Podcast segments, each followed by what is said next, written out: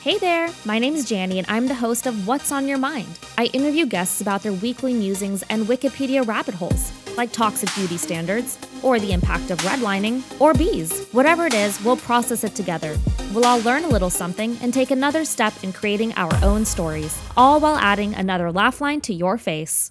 What's On Your Mind brings you the newest minisode series, S T F S, Stories of Survival, Struggle, and Everything in Between. J R P W Services and Be Fearless You Foundation are co-hosting this minisode series of What's On Your Mind to bring you a platform where we can all end the stigma around mental health and mental illness together. Conversation is powerful, and together through language and stories, we can stop the effing stigma. As a disclaimer, the stories shared on this platform may include triggering content. Please take care of yourself while listening. We will not be providing advice, therapy, or counseling. That is not the intended purpose of this space. If you are seeking professional advice or need to talk to someone immediately, please connect with a mental health professional or call the National Suicide Prevention Hotline, one eight hundred two seven three TALK. That's eight hundred two seven three eight two five five. McKenna Baxter shares her story of dealing with and recovering from a trauma that she experienced right before she started college. She shares how it impacted her throughout her college experience and even today, but how she also stays strong and focuses her energy on how to heal. Hi, McKenna. What's on your mind? Hey, um, so I'm here to talk about how a trauma has um, affected my life permanently and probably will forever. Um, So when I was in high school, I was dating my boyfriend at the time. His name was Kyle, and we dated for a year and nine months, so about two years roughly. Um, I was a year older than him, and um, we were great together. He was the class clown. He was the football star. Um, I was the more grounded one.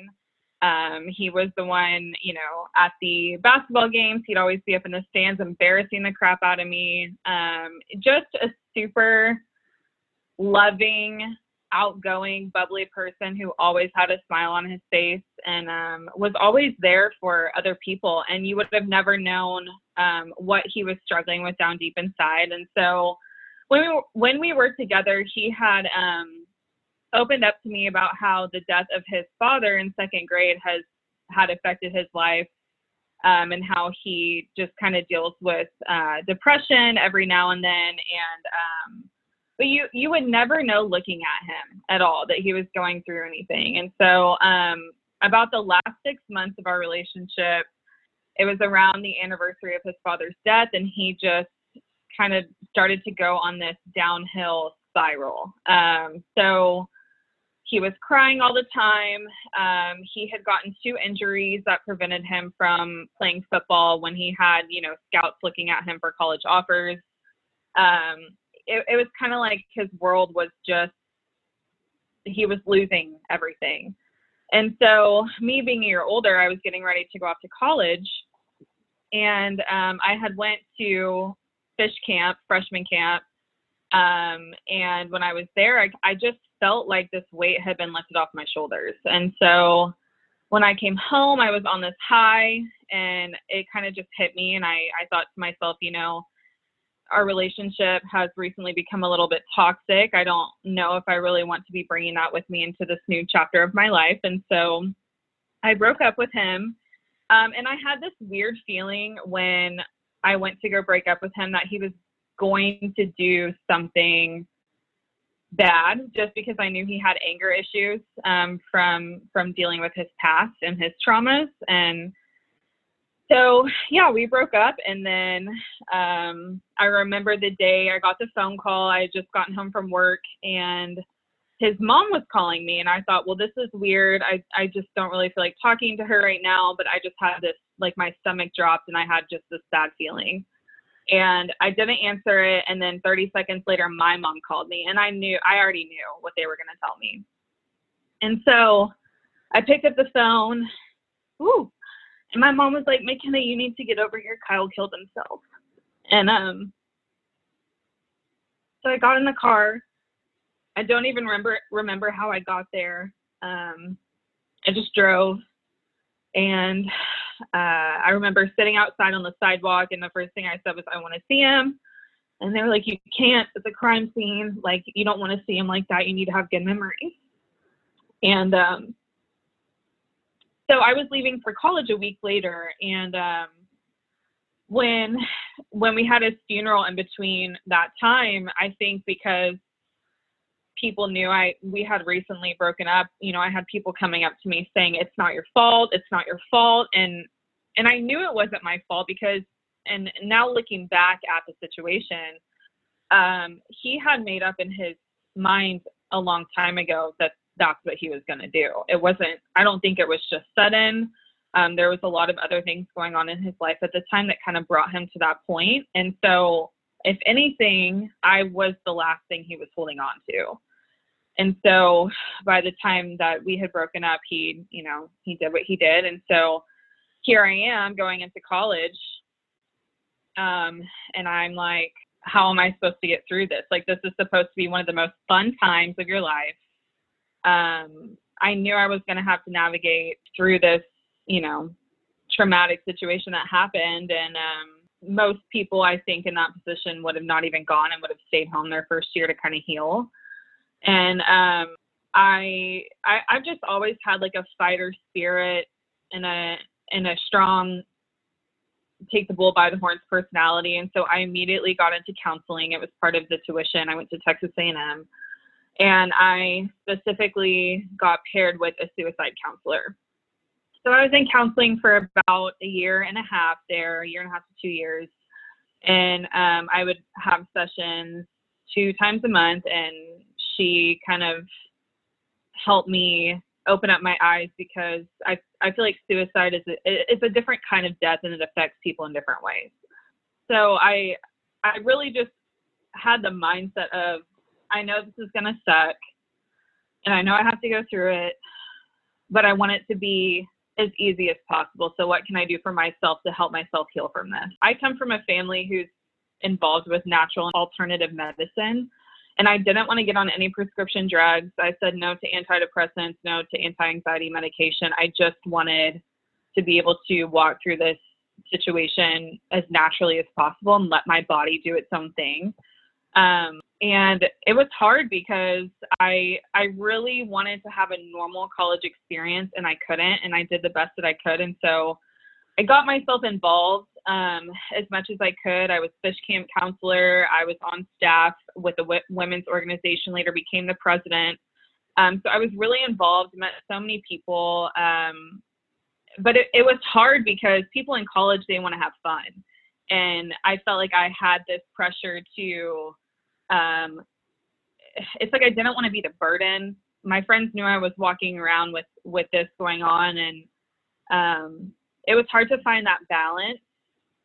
And I also hate crying in front of people. I hate it. I don't like showing that side of me. And um, that was another hard thing too, is, is I would cry in private. And I specifically remember my freshman year, I was in the shower, and I thought I was in our dorm by myself. And I just, when you grieve, you, like your cry is different. It's like a wail. It's like you're screaming. And my roommates were in the room, and they came in and just kind of sat with me on the floor. So, um, and there were a couple times like where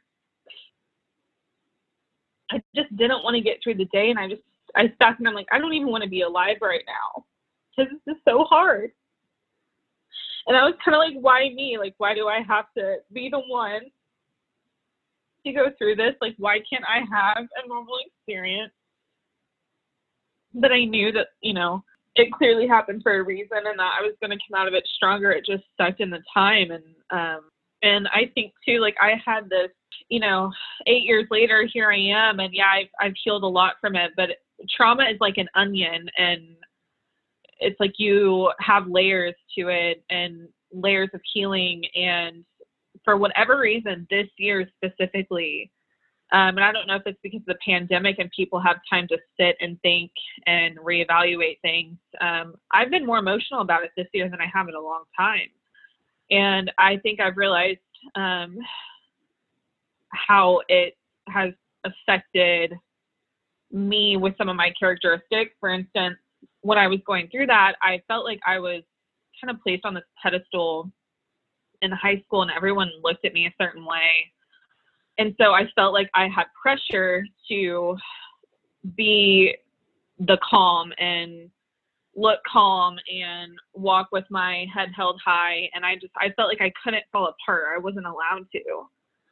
And um, everyone was always like, you're so strong. And I think the thing that I hated the most was people would say, God wouldn't give you anything that you can't handle. And that, that always pissed me off because it's not about that. But nonetheless, I just, I had this, this pressure to just, I felt like people were watching me and I had to act a certain way and I couldn't fall apart. And not only that, it's like I was the girlfriend. I wasn't a direct family member. And so I felt almost this pressure that I was the one that was supposed to move on quicker than the family because I'm not direct family. Um, so now in my adult life, when something is going wrong, I, I just don't, sh- I'm not good at showing what I'm going through to other, other people. It's, I'm like more vulnerable and private because I feel this pressure that people are still watching me and watching how I'm going to react to things. One day, back to the counseling, one day when I was, when I was walking to my appointment um, in fall semester, because I had gone into A and M as a kinesiology major, I was going to be a physical therapist. And I had this epiphany. I was walking to my counseling appointment and it just hit me. And it was like this voice had said, you need to be a teacher. And, um, I just, I decided that day, I called my mom after my appointment. I said, Mom, I'm switching my major. I'm going to be a teacher. I need to be helping these kids, because it had occurred to me so much that if Kyle could commit suicide, and no one would have guessed, that there's so many kids out there who are struggling and they don't have that hand to help them through it. And so um, I call Kyle in this situation the catalyst to my life, because it completely changed um, the way that I see the world, the way that I see people, um, being open-minded toward others, being a kind person, um, realizing that everyone is going through their own shit. Everybody is. And um, what's crazy is, is come to graduation, um, I went into the district that him and I had graduated from. And I, my first year, I taught middle school. Um, so then I get this, this call my, after my first year, and it's from my old cheer coach that I had at the high school. And she says, hey, I'm, um, getting moved up to varsity. Do you want to be my freshman coach and come over here and teach math? And in my head, I was like, do I really want to go back to the high school where me and him were walking the halls? Like, I just, I never had any intention of ever going back there, just because of the memories. And, um, but I was looking at it as, this is a cool full circle situation. Let's do it. So I get my room at the high school, and I knew exactly who the teacher was before me. And I walk into the room, and he had let, he was a football coach, and he had left a bunch of posters up in his room that he didn't clean out. So I go up to them, and it's the football team, and my boyfriend was in the photos in my classroom. And I just, it was crazy, because I'm like, here I am. There's a photo of my boyfriend in, in my classroom.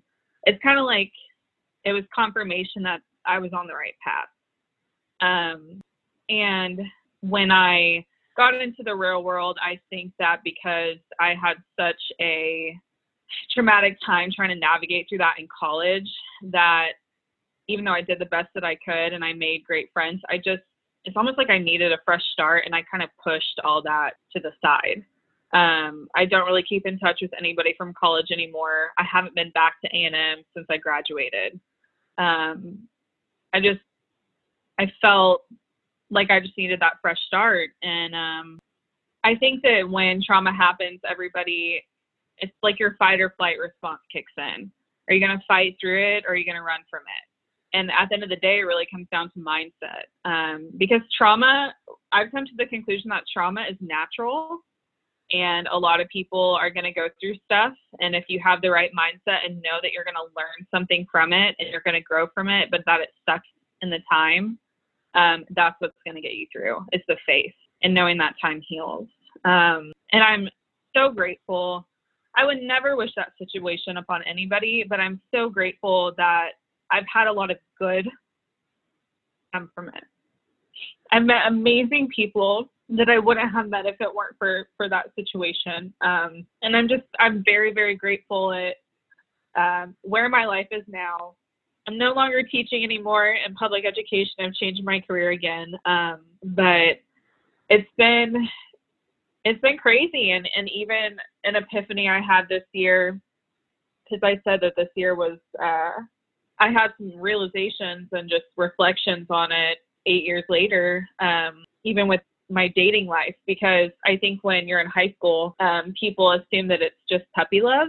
Um, and, you know, we were sixteen, seventeen, eighteen. And now that I'm twenty-six, it's like, it wasn't, it wasn't just puppy love. Like we, we clicked, we meshed, we wanted to be in each other's company twenty-four seven. We never fought. Everything just went with the flow. And that's how relationships are supposed to be. And so it's sad, but looking back at the guys I've dated and the relationships that I've had since, like that was my best relationship right there. Um, and I haven't, not that I'm sitting here comparing the next guy to him, because um, it, it's not about that. It's just having that standard of this is how I want to be treated in the future, um, and knowing that um, you shouldn't settle for less. And so it's helped me realize that when it comes to relationships and just how it's affected me and my personality and how I deal with things to this day. And it's like eight years later, I'm still having to work through some stuff. Um, so yeah, that's my story. Thank you so much for sharing. Oh my goodness. Yeah. I know I'm, I'm, I'm wiping away tears. I'm trying to stay calm. Yeah. Oh, cause it, it wow. brings a lot of emotion from what I shared with you, McKenna, with my own story and why we're, you know, we're so committed to sharing other people's story. Yeah. Mm-hmm. You know, yeah. The trauma, I think I'm still, I think this year I'm finally starting to, uh, you know, work through trauma. Um, you know, I didn't think my sister's death from suicide would impact me as hard as it, it did. That's why, you know, Janie and I sharing and talking with other people so that they can share their story. I'm just going to cry. Sorry. Um, is so important. Yeah. Um, and I think you bring up such a good point too, of like, you know, didn't realize that eight years later, this would kind of still be, you know, that trauma would still be a, a part of you that you're still working on and addressing. And it's like, I think we kind of forget forget that, that that happens to people. Like, and, and especially you were talking about COVID, like, yeah, like now we're all alone with our thoughts. Like, of course, things mm-hmm. are going to be bubbling up to the surface. And, um, and I'm just curious about this. You don't have to go into detail, but, um, I'm so happy that you were able to find counseling through your college. Um, cause I know a lot of people don't have access to that. Was that cut off from you after you left college, or were you able to find a way to, to stay connected mm-hmm. to counseling and therapy? So this was crazy, but apparently they limit you to how many sessions you can do. And oh, so oh, mine did I that too. Off, yeah. Okay. And um, I was cut off from that, but I, I continued, like I said, I, and, and we have, my family is very different. I was very open-minded with ways I wanted to heal. So I actually dabbled into a little bit of everything. I got, you know, energy healing done. I was on natural supplements. Um, homeopathy. I just, I just knew I didn't want to get on normal prescription drugs. Um, and so I, I, I continued it, and I, I had another trauma I went through in college too. So it's like a double whammy. Oh man. Um, in twenty fifteen, my grandfather committed suicide. Oh my So God. We all flew to Tulsa for his funeral, and my mom and I had kind of, we already been through the whole thing, and we just felt numb. Like, we just were like, we didn't really cry or break down.